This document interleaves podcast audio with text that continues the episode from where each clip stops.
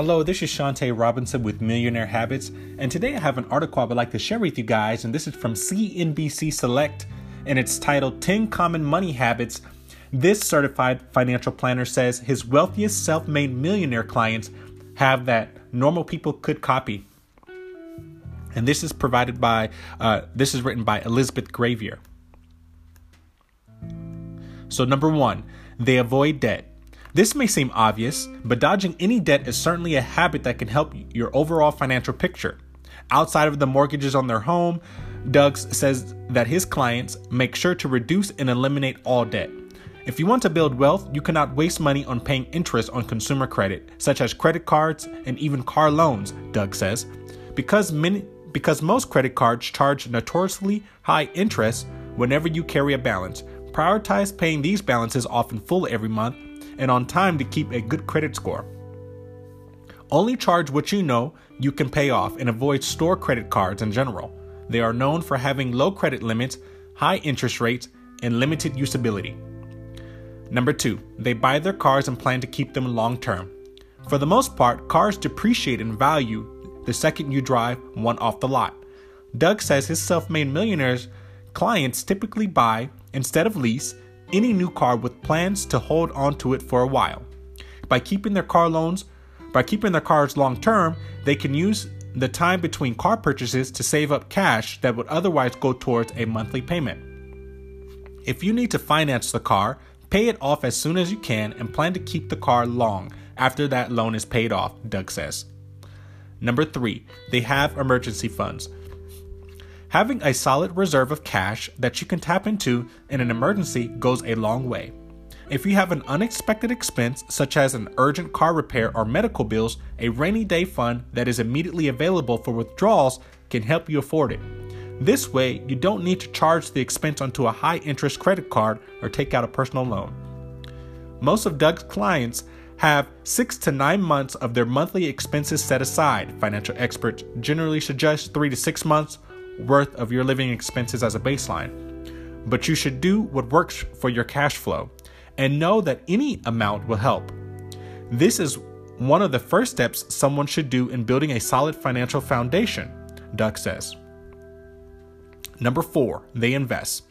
Once building up an emergency fund, Doug says his clients have organized investment plans, whether it's in stocks, bonds, or ex- exchange traded funds, ETFs he suggests setting up a monthly or bi monthly automatic transfer of cash from your checking account into an investment account. This way, you can forget about having to remember to manually invest and you can then learn to live on the funds you have available.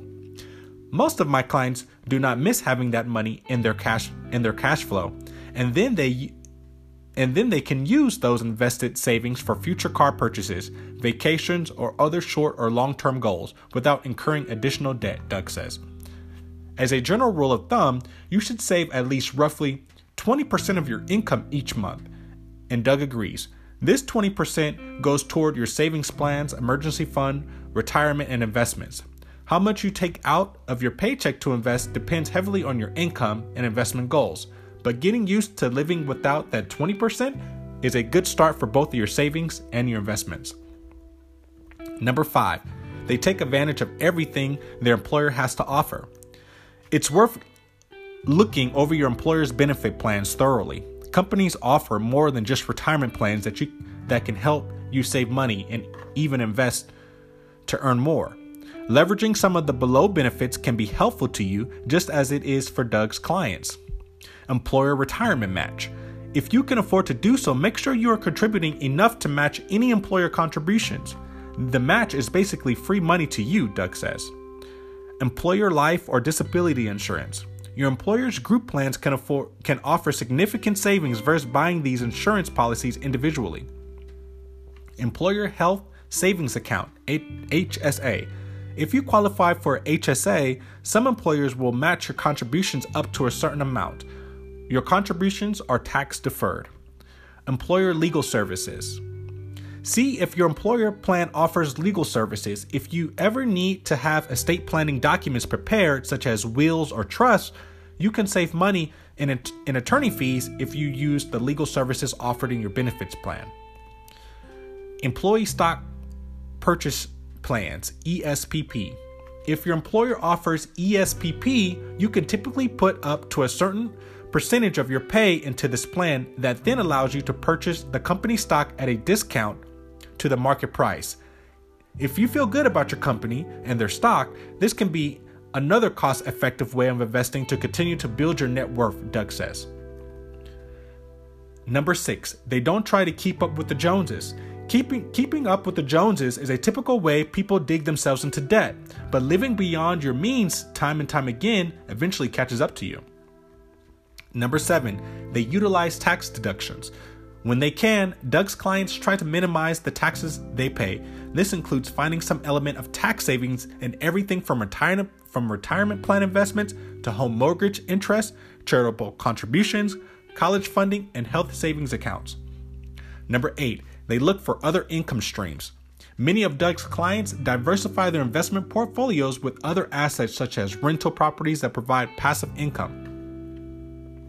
It's likely that the average person doesn't own multiple properties, but there are other rental opportunities that provide another source of passive income with little effort on your part. Some ideas include renting out a room in your house or an apartment, or renting out your car while you work. Number nine, they start saving for their kid kids' college early on. College saving plans like a 529 plan help Doug's clients kickstart their children's future education early so they have less of a financial burden years later. Number 10, they seek advice. Lastly, Doug's clients make a habit of being well informed about their money. They have a basic understanding of their earnings, what they own, and how much their investment their investments cost.